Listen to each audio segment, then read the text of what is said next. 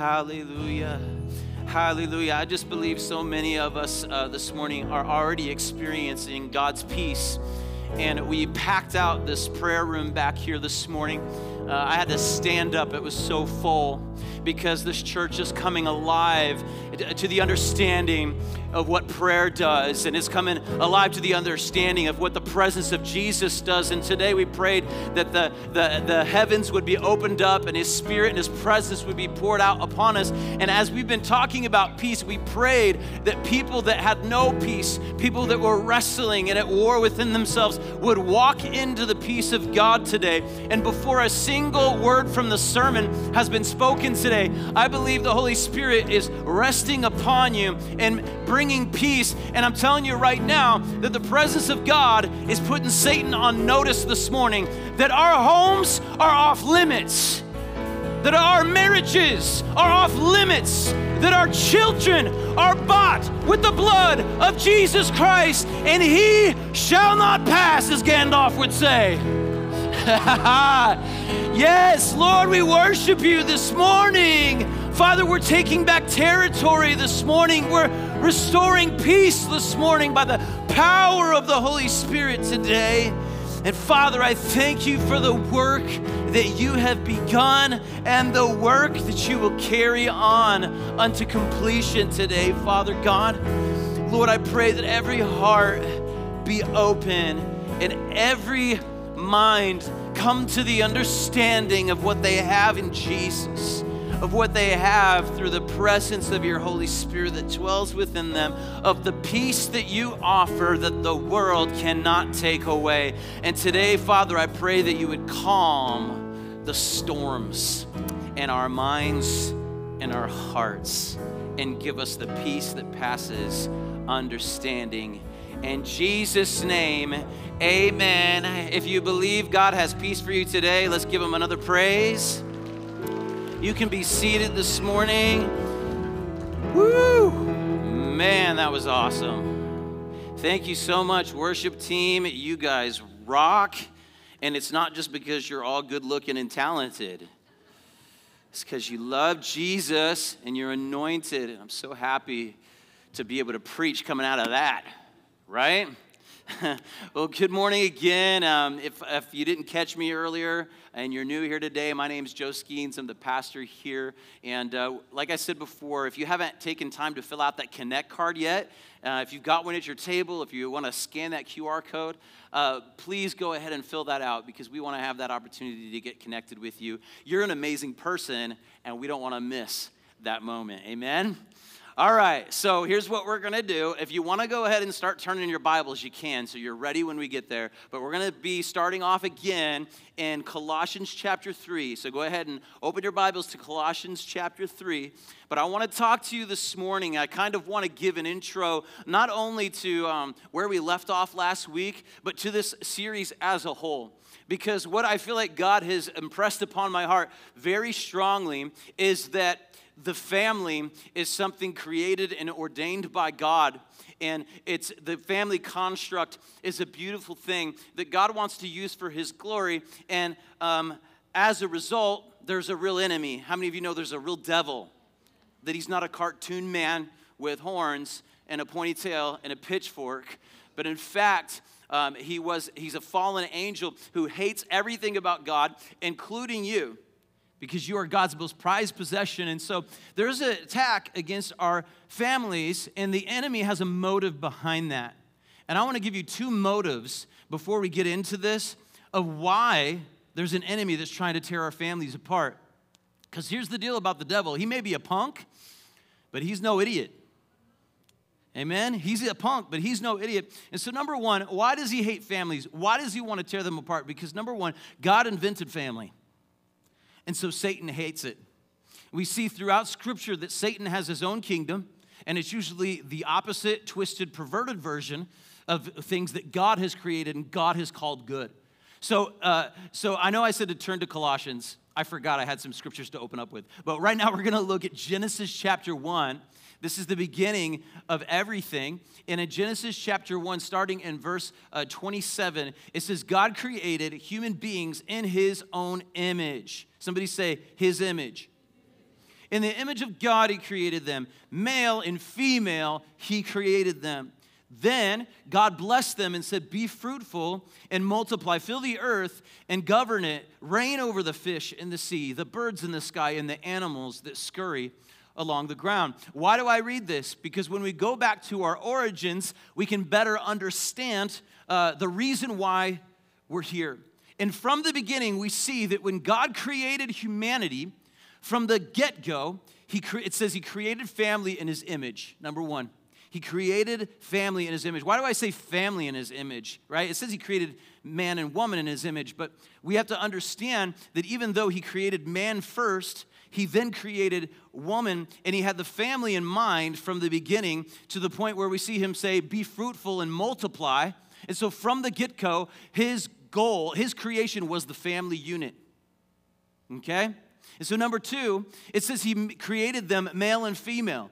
Let's uh, be very, very clear. The scripture teaches that there are two genders, and that is it. Two genders, plain and simple. That's not said out of hate. That's not said to offend anybody. It's said to help you understand where you come from to help you understand your designer. Because if you can understand your designer, then you can understand yourself. And if you can understand yourself, then that is a path towards peace.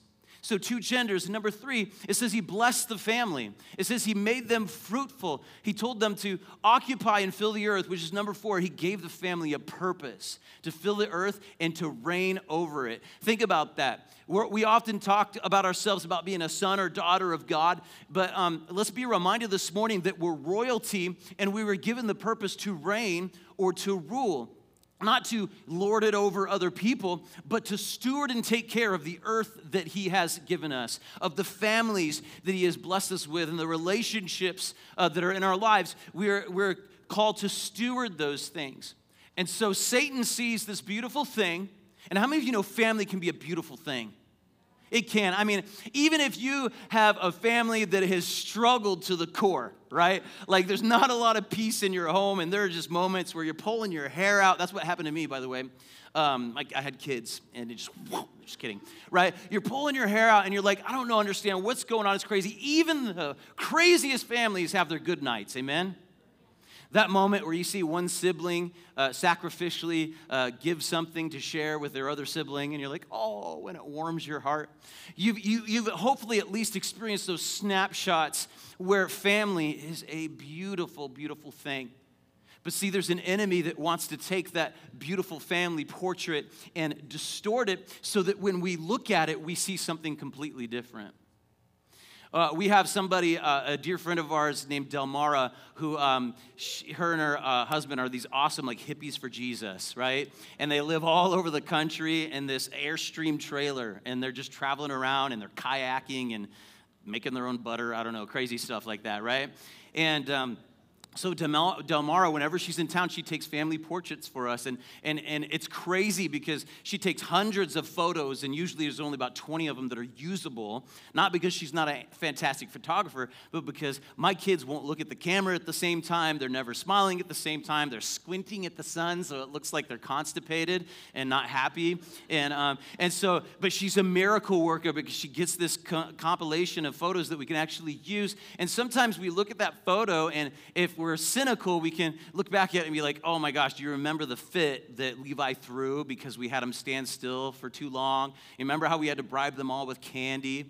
But in that perfect moment, it captured something ideal, something that we wish for our family at all times. And, but if, our, if my view of that family portrait is distorted, then I remember the worst of times. And so this is what Satan does is he tries to distort our view of family because Satan's kingdom is the opposite of God's kingdom. Somebody say opposite.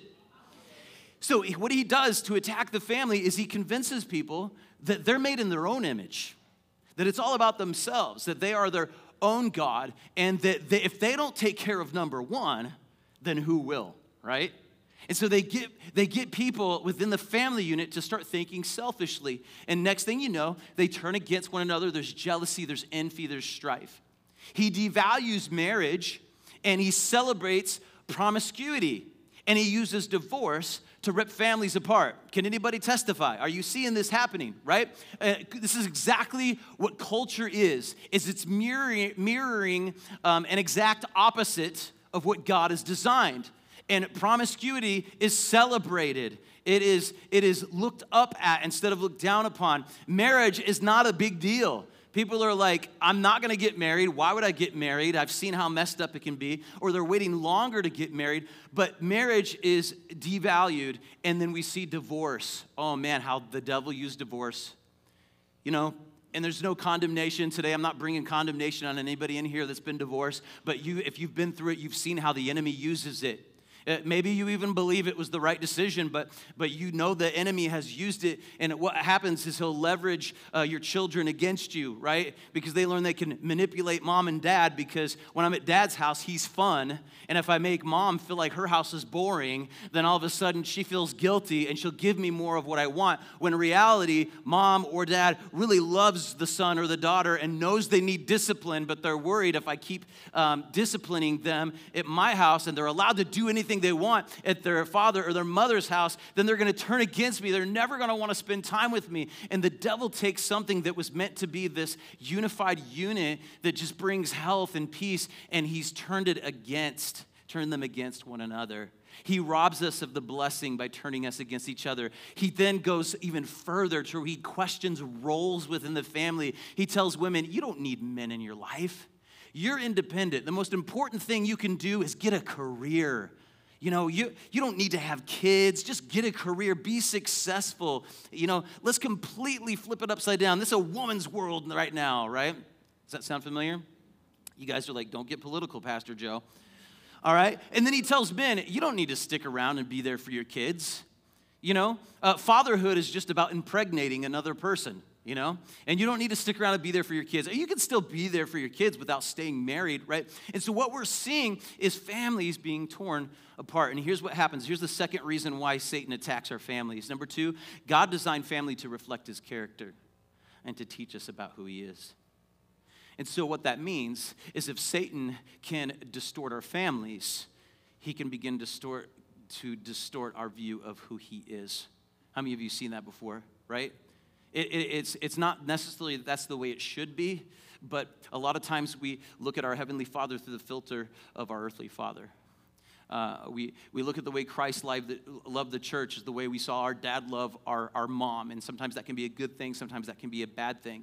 And we're going to be spending some time over these next few weeks in the book of Ephesians, chapter 5. And I want to read to you a little bit of it here to give you an example. Ephesians 5, verses 22 through 25 says, For wives, this means submit to your husbands as to the Lord. We're going to get to that next week. I'm thinking of doing a whole sermon called the S word, okay?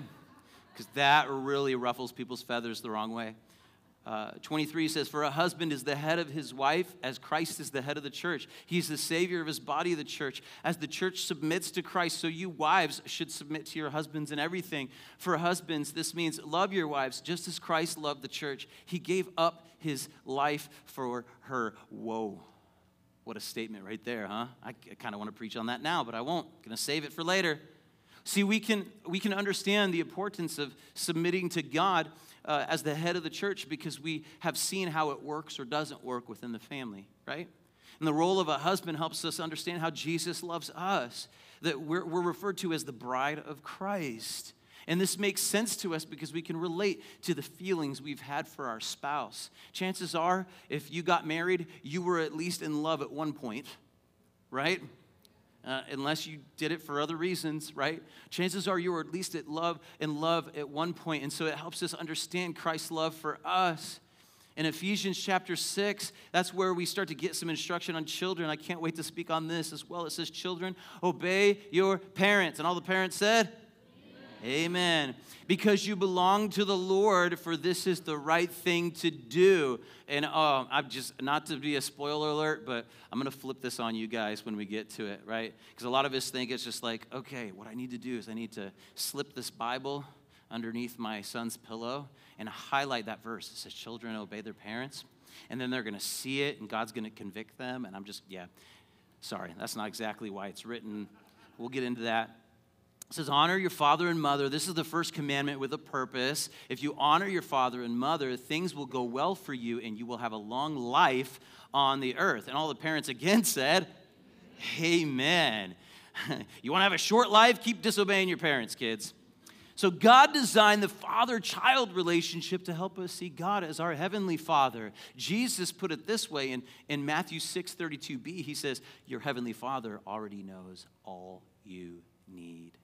And so, as we see him as our father, one of the benefits that comes from that is we begin to trust that he understands what we need the example of a great father helps us understand that we can have confidence in the heavenly father. But this becomes difficult for those who've had fathers who have hurt them and let them down. Amen? Am I making sense? Do you see now the enemy's motive behind coming against the family construct today? See, Satan knows that if he can destroy the family by breaking it apart, disrupting biblical family roles, confusing gender, and convincing us that family is not a blessing, then he will muddy our view of who God is. Next thing you know, we're walking around aimless with no direction, chasing after all of our passions and desires, and being completely devoid of peace. Many of you know that's what happens? Maybe some of you can testify said, I've been there where I chased after all my desires. Anybody? There was a lot of just really holy people in here, right? right? Some of you raised your hand, right? Now, now raise your hand if it gave you peace. No hands went up. There's something about that when we chase after everything that we think we want, everything that we think is going to make us happy, we're actually robbed of peace. And so we're talking about restoring biblical families today. And last week we hit on this. I'm going to try to get us caught up, but the first step must be restoring peace to our homes. I believe that we have families represented here and, and people close to us whose families are in chaos and there's a lot of unhealthy conflict going on. And uh, we can get so consumed of what's happening with the nation and with the country, but God wants to do a work in our very homes that will have a trickle down effect um, on culture today. And so, what I want to do is, I want to take just a few moments at your tables to discuss a couple of questions. If you were here last week, you can tackle this question for sure. It's how were you able to apply last week's message and experience God's peace in your family this week? If you weren't, or maybe you haven't experienced peace yet, you can answer this question Where are you still struggling to experience peace? So we're going to put the questions and a timer on the screen, and let's go ahead and have a conversation.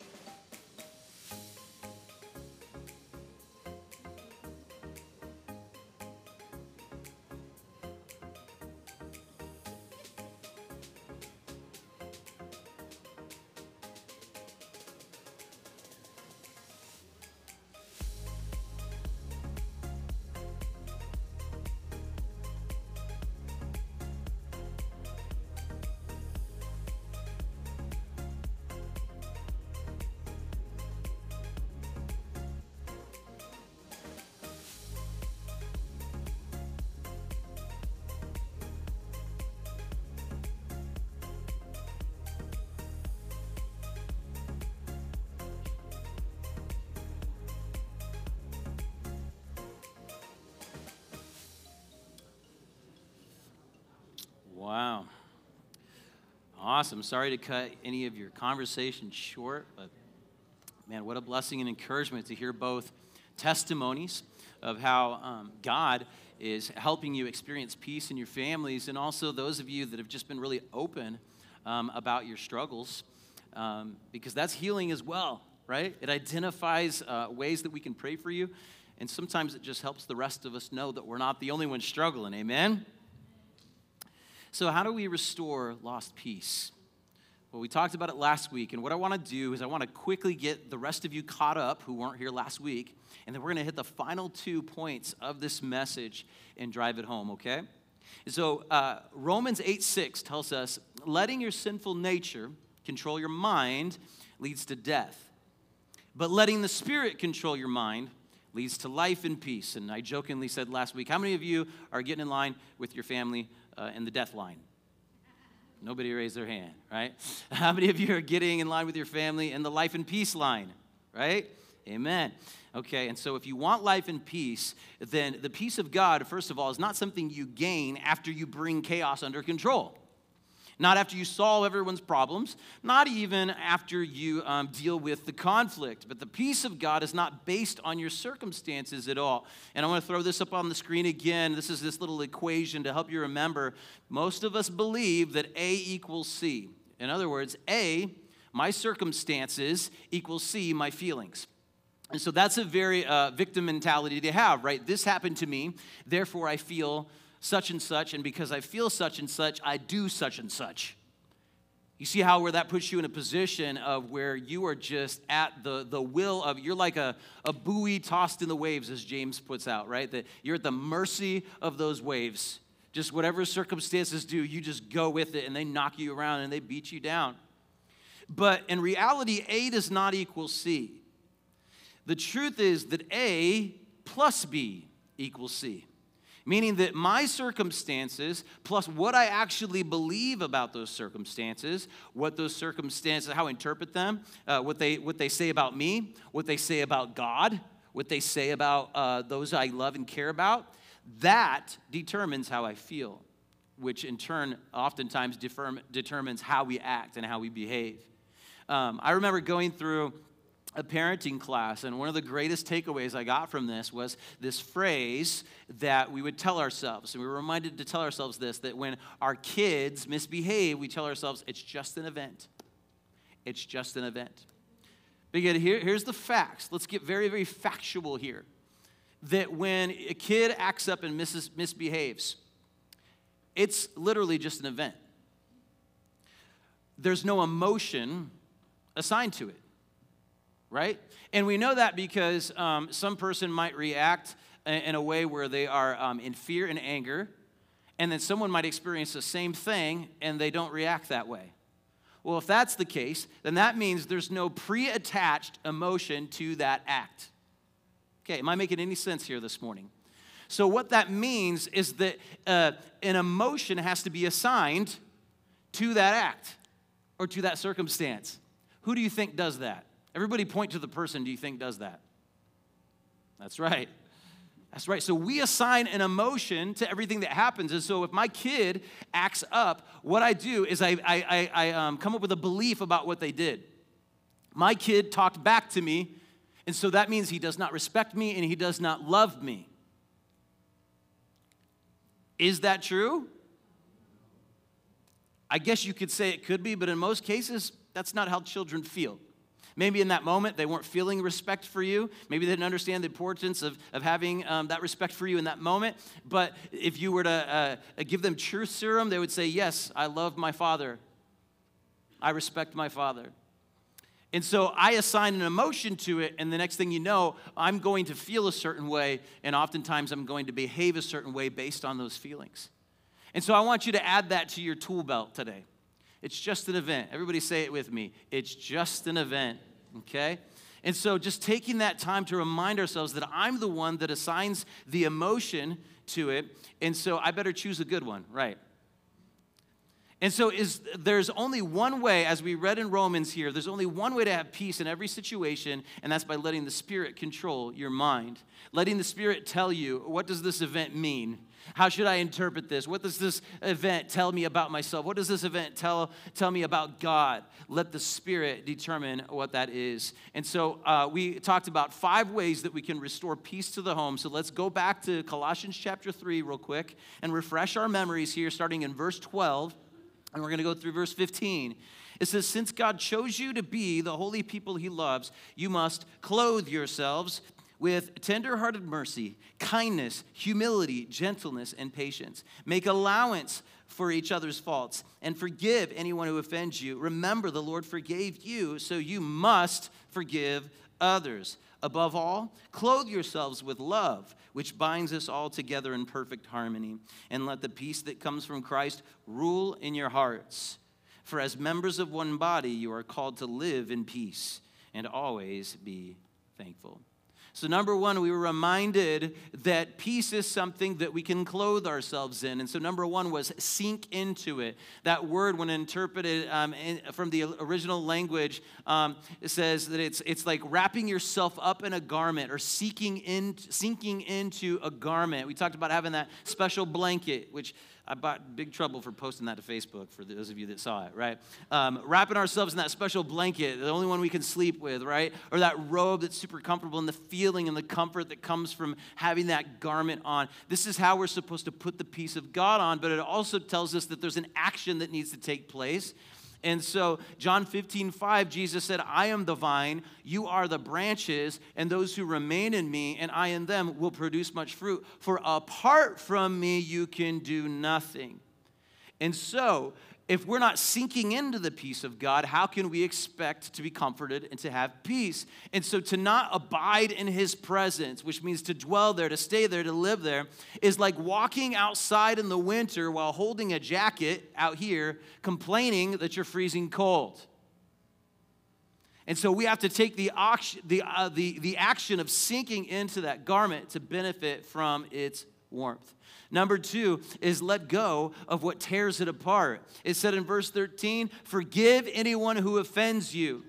He talked about how nothing will rob you of your peace more than holding on to bitterness and unforgiveness. Uh, we talked about uh, that whole old saying that says uh, bitterness is like drinking poison, expecting someone else to get sick. I want you to think of it this way too, because we're talking about holding on. It'd be like holding on to two ropes with a, a, big thoroughbred horse attached to each one, and they're pulling in two different directions. And, and holding on to unforgiveness is to hold on to those ropes until you're literally torn in two. When uh, logic would say, do this, let go of it. But what happens is we hold something against someone, which is what offense is, is to hold something against someone. They owe me. Um, I'm not going to forgive them because what they did is not okay. Is what we do is we are the ones that are being harmed. We are the ones that, that are suffering without peace because we won't let go. And so some of you got set free last week because you came forward and you let go of offenses that you were holding against other people. And God used that as a moment to restore some peace in your life. He goes on to say, Remember, the Lord forgave you, so you must forgive others. We're learned that forgiveness is a command and not a suggestion. It's not even something that's for your own good, but it's a command from God. We talked about the cross and that song, When I Think About the Lord, and what happens when we truly consider the cross. That um, we, we get this fresh revelation of His forgiveness and mercy for us and His love for us. It gives us a supernatural ability to forgive.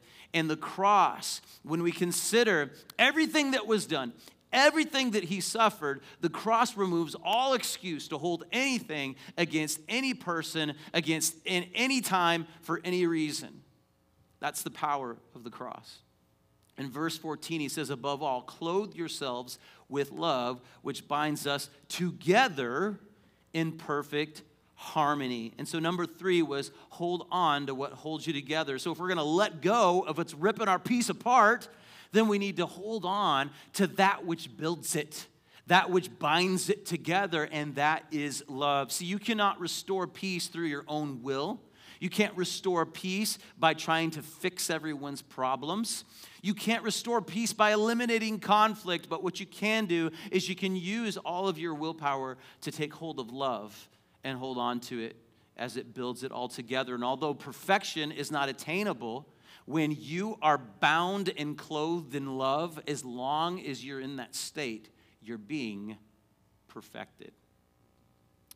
Finally, this is where we pick up where we left off last week in verse 15.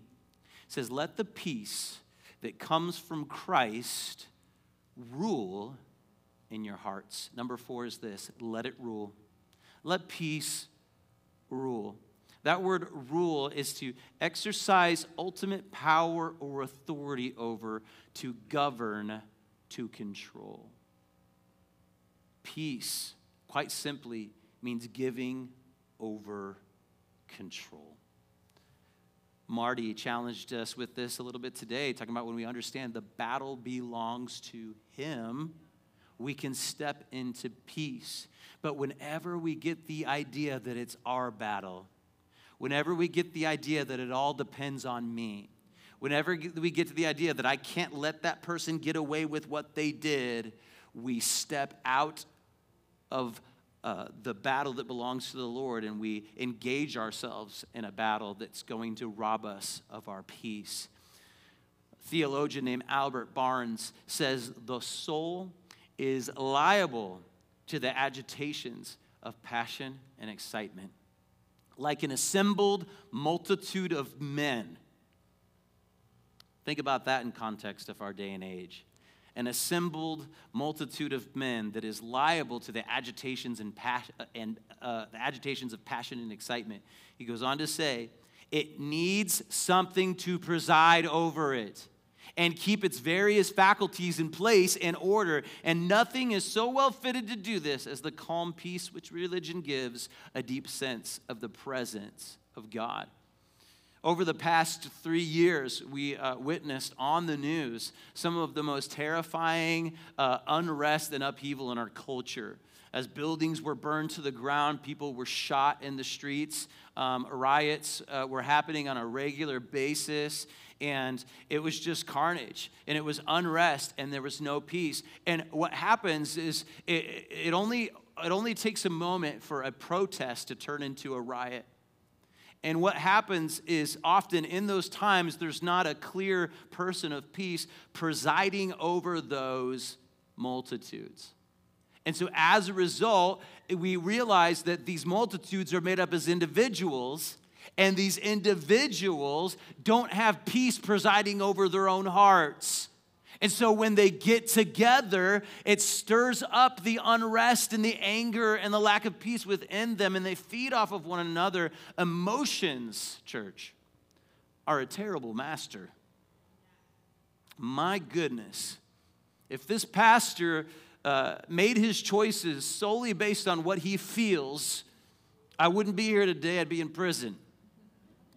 Emotions are a terrible master. They betray us all the time. We put our foot in our mouth. We harm others. We lie. We say hurtful things because emotions are in control and we don't have a governing spirit presiding over us. So if the Holy Spirit is not presiding over your soul, you can't have peace. It's that simple. Our emotions need to be dethroned, church. Some of us need to dethrone our emotions so that the peace of God can reign there on the throne of our hearts again. But, Pastor,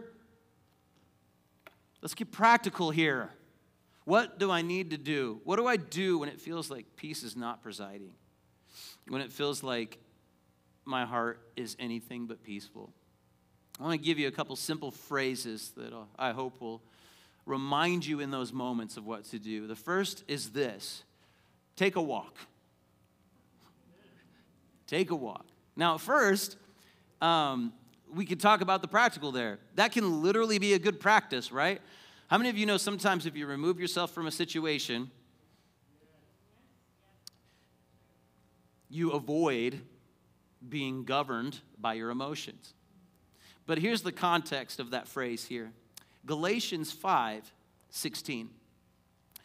Paul says, So I, so I say, let the Holy Spirit guide your lives. Then you won't be doing what your sinful nature craves. And so he's saying, let. So, in other words, that means we have to give permission to, for, to the Holy Spirit to guide our lives. But in, uh, in the English Standard Version, it says, But I say, walk by the Spirit. Take a walk. Walk by the Spirit. Sometimes we don't really break that down, but that word walk means to be led by, to follow, uh, to walk around. In other words, everywhere he leads. Um, a, a Helps Word study said comprehensively around full circle. Ever heard that term before? Full circle. If something comes becomes full circle, it means that it completed something, right? It was all the way around. And comprehensively, the word comprehensively means every single area, every single detail. And so to walk in the Spirit is to have Him have control of every single detail of my life, to be Spirit led in everything that I do. And it's as simple as taking a walk. See, that sounds really complicated. Like, how am I going to give the Spirit control over every area of my life? This is like Christianity like 505 and I need Christianity 101, Pastor Joe. Like, this is really complicated. But in reality, um, let me give you um, a, a deep theological truth, okay? Following Jesus looks like this. Somebody say, Ooh, that's good. One step at a time. And have you ever noticed that when you take a walk with someone that you love, uh, that without even paying attention, your stride comes into perfect synchronization with them. Sometimes it's the exact opposite. It's their left and it's your right, but they're still synchronized. It's something that naturally happens. You don't have to think about it. I don't know a time I've ever looked at the person's feet and be like, okay, I'm going to try to step with them. But if I'm just talking with them and we're keeping pace, our bodies naturally align with one another. And I believe that's the image that, that, that, that God wants to put in your heart this morning is that if you'll just to make a choice every single day to start your day with Him, to ask Him for direction in your life, and take the first step of the day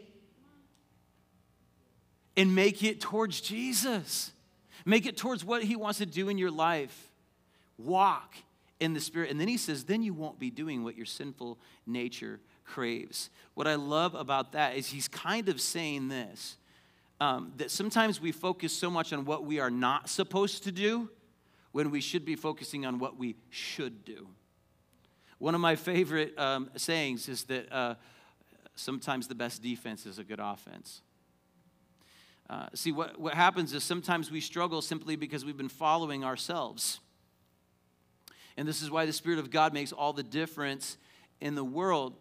And so we need to focus on what we should do because what he's saying is, is, is if you're doing this, you won't be doing that.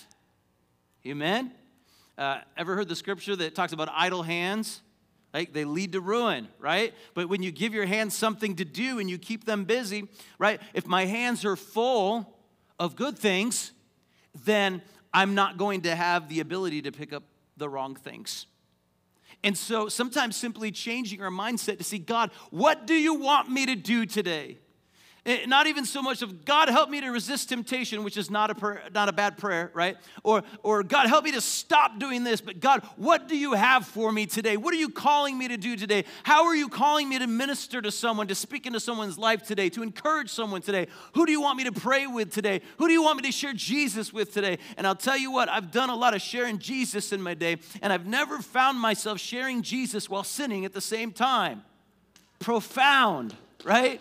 And so sometimes, if we just say, God, instead of just sitting here uh, on the defense and trying to resist, um, uh, you know, defiling myself with poor choices, let me step into what you've called me to do. Let me be a man of action. Let me be a man of faith. And let me see your word put into action in my life. And when that happens, man, it just naturally transforms us. And we find ourselves being discipled out of obedience. Go figure. We simply begin to do what the Word of God says, and the result is life change. The Bible says that the Word of God is living and active, sharper than any two edged sword, and that it penetrates even to the point of bones and marrow. It gets down to the heart of it all, soul and spirit, and it discerns the thoughts and intents of the heart. And so here's the deal when we don't put God's Word into action, we rob it of its power. See, God's word is powerful, but only when used. I can have a tractor I use to plow my farm, but if I never turn the key and hit the gas, then it doesn't do me any good. So, the Holy Spirit makes all the difference because you have someone to talk with and you have someone to walk with, and that's the second one letter B, have a talk. So have a walk, have a talk. I thought maybe you guys could remember that. Have a talk. Philippians 4, 6 through 9, and we'll get uh, we'll break these down here. Verse 6 says, Don't worry about anything. Instead, pray about everything. Tell God what you need and thank Him for all He has done. Have a talk. Have a talk. Sometimes uh, we, to our own detriment, we have negative self talk. Anybody ever read a self-help book about that that talks about how your self-talk is important? Well, guess what? They stole it from the Bible. Very biblical. The things that we say or think reinforce lies. And how many of you know that a lie, if believed to be true, will have the same effect as truth? It will have influence over you as if it's true because you believe it's true. And sometimes we say things that we are we are we don't realize it, but we are intentionally sabotaging our peace by saying things like I am such a bad parent. I have done everything wrong. I've messed up these children, or I have been such a cruddy husband, and um, my, my wife and I are never going to have peace because I'm a bum, or I keep failing to do uh, what she needs me to do, and we have this negative talk, or, or we might think to ourselves, kids, I'm such a bad kid. I've gotten in trouble so many times that now I wear it as a, a, label, as an identity. I'm just the bad kid, and I'm just doomed to do this again. And so I'm not going to even try to make things right because I know I'm just going to mess up again. And that's the self talk that just consumes us and puts us under a spell almost, and, and we become a slave, and we can't control our, our decisions. And I want to tell you something that I believe the Holy Spirit put on my heart for some of you in this room today. Listen very closely because this is going to set somebody free. God wants to give you permission today to stop obsessing about everything you've done wrong and are doing wrong. I want to say that again. God gives you permission today to stop obsessing about everything you are doing wrong. The reason why that's so important is as you're obsessing it, you are giving power over to the enemy as you obsess about it, as you mull over it again and again, and you say, Well, I don't want to forget, I don't want to just let myself off easy, you got to understand that, just as we said earlier, this is a walk, this is not a climb. Let me say that again this is a walk, this is not a climb. Because when you climb and you fall, you fall all the way to the bottom. And the higher you climb, the harder you fall, the more injury you accrue, and the more difficult it is to start again. And when you start again, where do you start? At the bottom, from the very beginning again. But we were never called to the climb. We were called to walk in the Spirit. And let me tell you, if you've ever been a man in this room and you took a walk with your son, if he slips and he falls down and he skins his knee, what do you do? You pick him up you wipe, you wipe them off, and you keep walking. I've never met a father that says, You stupid kid, I can't believe you fell. Get up, now let's go all the way back to the house again, and we're gonna start. And this time you're gonna show me you can walk right, because we're not gonna go anywhere else until you show me you can walk right. That's not how it works in our relationship with God. We will stumble, we will fall, and in His grace, He picks us up. We were wrong, we made a mistake, we still slipped. There's no excusing it, but He says, I love you, I clean you off, and I heal you. Now let's keep going the direction I've called you to go. But if we get so caught up and we, we bring ourselves to the point where we're just like, look at me, I'm all beat up and bruised from the stupid decisions I've made, and we sit there and there's no movement, guess what? Sin is going to continue to find its way into your life. It's going to worm its way in. It's going to continue to do, do damage, to wreak havoc on your heart and mind and on the peace that's in your family. What a freeing revelation, amen? Instead, focus on bringing your needs to God in prayer and giving Him thanks. That's not just an afterthought. Man, there's a power of giving thanks. If you're liking this, just let you know there's a new series coming. It's going to be all about the war in your mind, um, starting in September. Uh, verse 7 says, Then you will experience God's peace. Sounds like a promise to me, amen? Then you will experience God's peace. If you do these things, you'll experience God's peace, which exceeds anything we can understand. His peace will guard your hearts and minds as you live in Christ Jesus. Wow.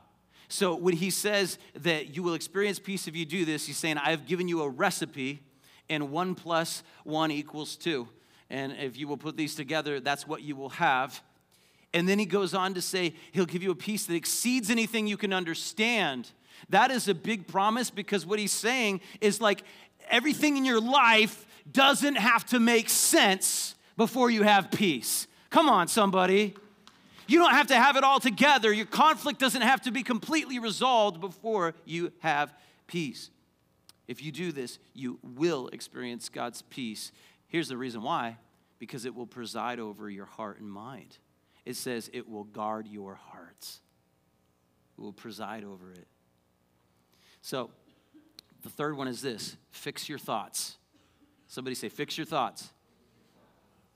In verse 8, it says, And now, dear brothers and sisters, one final thing fix your thoughts on what is true honorable, right, pure, lovely, admirable. Think about things that are excellent and worthy of praise. Fix your thoughts, excuse me, late bloomer here. Fix your thoughts means to change what you were thinking. Like right now, you guys got distracted. You need to change what you're thinking. Have you ever heard somebody say, Think about what you think about? See, what happens is we have broken thought patterns that create ruts in which we cannot get out of. Have you ever been driving along on a muddy road and all of a sudden your car starts getting pulled one way or the other? It's because a car before you had formed a rut and you got stuck in it. This is exactly the same thing that happens in our mind. We have these broken thinking patterns and we get frustrated. We want things to change, but we keep thinking the same thoughts, saying the same things, and making the same choices. We're like, why won't it change? Because you're stuck in a rut. Somebody say 10 seconds. 10 seconds. I had somebody that we had this uh, motivational speaker come to my high school, and I'm going to wrap up with this. And if I could get Missy to come up here, um, a motivational speaker, right?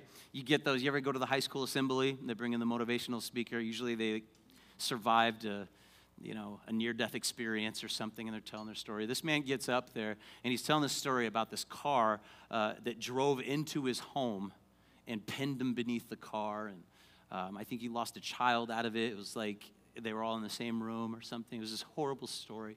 And at the very end, with all the boldness in the world, knowing he's in a public school, he starts talking about how it was Jesus Christ that brought him through this, right? And so I'm thinking, oh my gosh, this dude's breaking the rules, man. This is awesome. God is so good. And so I came up to him afterwards and I had my Bible and I asked him if he would sign my Bible. And he's like, that is so awesome. No one's ever asked me to do that at a high school before. And I was like, thank you. Um, and so he took it and he wrote in there, he wrote Galatians 6 9, right? Because that's an encouraging scripture to him. It says, don't we- go weary while doing good, for in due season you will reap a harvest if you do not give up. And then he wrote 10 seconds. And I was like, what's that all about? He says, here's the deal. He's like, if all of us would adopt the ability to hit the pause button for 10 seconds, nine times out of 10, we would make a different decision than we would have done if we had not hit the pause button. Let me give you that as something else to put in your tool belt to pause. When you, know, when you feel the intensity rising up in your own heart and mind, pause. Pause. Don't react. Pause. Take the time to think about what you're thinking about. Work on that self talk. Change uh, what you're thinking and what you're saying out loud from, if my husband forgot to fix that sink one more time, I'm going to lose it. Right? Or I am so sick of that kid's behavior, I can't do this anymore. I've had it. I'm done. If he talks back to me one more time, I'm going to fill in the blank. All she does is complain about everything I do and nag, nag, nag, nag. But what if we shifted from those thoughts that tear down our peace and feed into our anger to thoughts that build it back up again? Sometimes we just need to be reminded that the Holy Spirit lives inside of us, and we might tell ourselves, I am a person of peace. Somebody say that with me right now. I am a person of peace. How about this one? It's just an event. How about this one? Whew. I'm difficult to offend. Oh, we need to say that one again. I am difficult to offend. Some of you just stopped it. I am difficult, but you gotta. That's the problem. I'm difficult to offend. What if we were all difficult to offend? Sometimes that self talk just changes our thinking. Finally, we change our behavior we change our behavior. How many of you know it starts up here? Change your behavior. Number nine says, verse nine says, keep putting into practice all you learned and received from me. Everything you heard from me and saw me doing, then the God of peace will be with you. Once you fix your thoughts, you can fix your actions. Right thinking leads to right decisions and right emotions and right actions, which leads to God's peace. First in your own mind, then you can become a carrier of that peace. We talked about singing right? That peace to other people, speaking the name of Jesus over others. God has called us to be a carrier of peace. That's what he says here in verse 15. You are called to live in peace. Why is that such a big deal? Because not only is it possible to have peace, but we're called to live in it. In other words, that's where you remain. That's your house. That's your home. And as Happy Gilmore says, are you too good for your home? Sorry. All right. Not only is it possible to have it, but to live in it. See, here's the deal. Listen to this. Most Christians have a better understanding of what they were saved from than what they are called to. We get so focused on, I'm just a sinner saved by grace. Well, guess what? You're not supposed to still be acting like a sinner okay? I'm so glad you're saved by grace, but you were also saved to something. You were called to something. And if you want to restore peace to your home, you need to remember what you're called to. You're called to live in peace. And so finally, I'll end with this. John 14, 27, Jesus said, I am leaving you with a gift. Somebody say, gift. Peace of mind and heart, and the peace I give is a gift the world cannot give. So don't be troubled or afraid. Number five, the final point is this know what you have know what you have. Have you ever uh, seen someone, um, been around when they discovered an untapped talent that they didn't even realize they had? Maybe they were thrust into the spotlight and they thrived and they had no idea that they were such a natural public speaker, right? Or maybe they decided to pick up an instrument and they learned it in three months. And uh, you never knew that there was a musical prodigy, you know, probably with the last name uh, Hudson. Um, right? Uh, the, it's just in their blood, right? But they didn't know it until they picked up an instrument. Sometimes we don't know what we have. We, ha- we do have some talented musicians in this church, but they didn't know what they had until they got it within their, so they took the step, so they got the instrument within their hands. You got to understand that Jesus says he gave you a gift. Amen? And that gift is peace of heart and mind. And so if we have it, then it's just a matter of tapping into it. Amen? See, for many Christians, peace is an undiscovered gift. And I love what he says. He says it's not the peace that the world gives. And the reason why that's important is the world cannot give this peace because it's superior to anything the world has to offer. And if this peace is superior than anything the world has to offer, guess what? It's also superior to anything the world can throw at you peace will be restored to your home when peace is restored to your heart. Here's how we're going to end today. And I saw somebody came up here to bring their offerings. We, we will collect those at the end today, and there'll be buckets in the back. But what I want to do is, you know what? You guys are sitting at a table surrounded by people who um, they do life to. They've got families too. They wrestle with things too. And it's not about the pastor that stands behind the pulpit who acts like he has all the answers, but it's about the people that are in the trenches with you. And so you have next to you on your right and your left uh, believers that both have struggled and experienced victory. And so we're going to close out today by giving you guys an opportunity to pray for one another. Maybe you're in here and you're saying, I just need to sink into it, right? I need to take action. I haven't done anything to restore peace into my home. Maybe it's, I need to let go of what's tearing my peace apart. I've got unforgiveness that I still haven't let go of. Maybe it's, I have to hold on to love because I know that's going to begin to build the peace in my family again. Maybe it's, I just need to let it rule. I need to let it be in charge. I need to understand that I'm following someone and I'm not following my emotions. I need to be governed by God's peace. And finally, maybe it's just, I didn't recognize what I had. I haven't tapped into this peace of God that I know, I believe He's given it to me, so I just need to tap into it. Whatever it is, I just want to give you a few moments. Would you share that at your tables? It can be scary and intimidating to some people, but I tell you what, the Bible says, confess your sins to one another so that you may be healed. You know, you can get forgiveness just by going straight to Jesus, right? He's the mediator. But you can receive healing in ways that only come when you confess to another believer. So I encourage you guys to take a few minutes to do that. We're going to give you some time to pray together. And then in a few moments, Nadia is going to come up and lead us into a time of offering and announcements. So go ahead.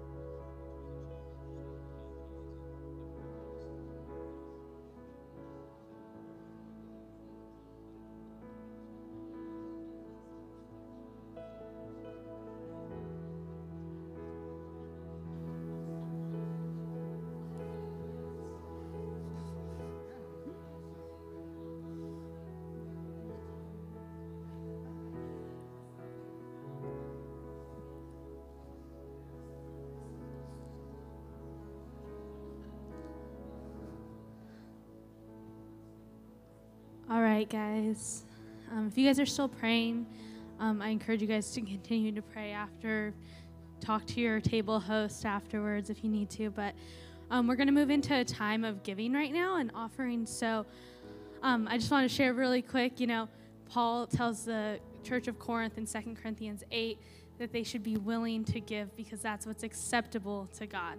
And so I just want to encourage you guys that as you give today, we have buckets in the back as you guys are leaving, and just be willing to give. Have a willing heart of giving.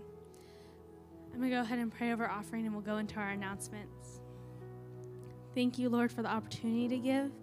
Thank you that you have put us in a, in a position where we are so willing to give to you, God, out of obedience, Lord, first, but also in our hearts that we are just so willing to give it all to you, Jesus. I thank you for what you're doing here at the fountain through, through offering, God. In Jesus' name, amen. Awesome. So, we have some really great events happening here at the fountain. The first one I wanted to talk to you guys about is Pursuit. Pursuit is happening on. Pursuit is going to be a worship night happening on August 27th, and it's going to be from 6 to 7. It's going to be a really amazing night. I encourage you guys to sign up to sing in the choir or go ahead and submit some good news into our into our um, app. There's a place in the app where you can submit your good news and it could be shared at the pursuit night. The next thing I have for you guys is we have Fountain Connect today after serve or after the gathering. We have Fountain Connect. So if you've never attended Fountain Connect, if this is your first time with us today, if this is, if you've just never been, come hang out with us, come check it out, get to know the history of the church a little bit, get to know Pastor Joe a little bit, and we would love to have you guys. Other than that, just make sure you guys are checking our app for different events, different um, times that we're going to be gathering together, and have a great week.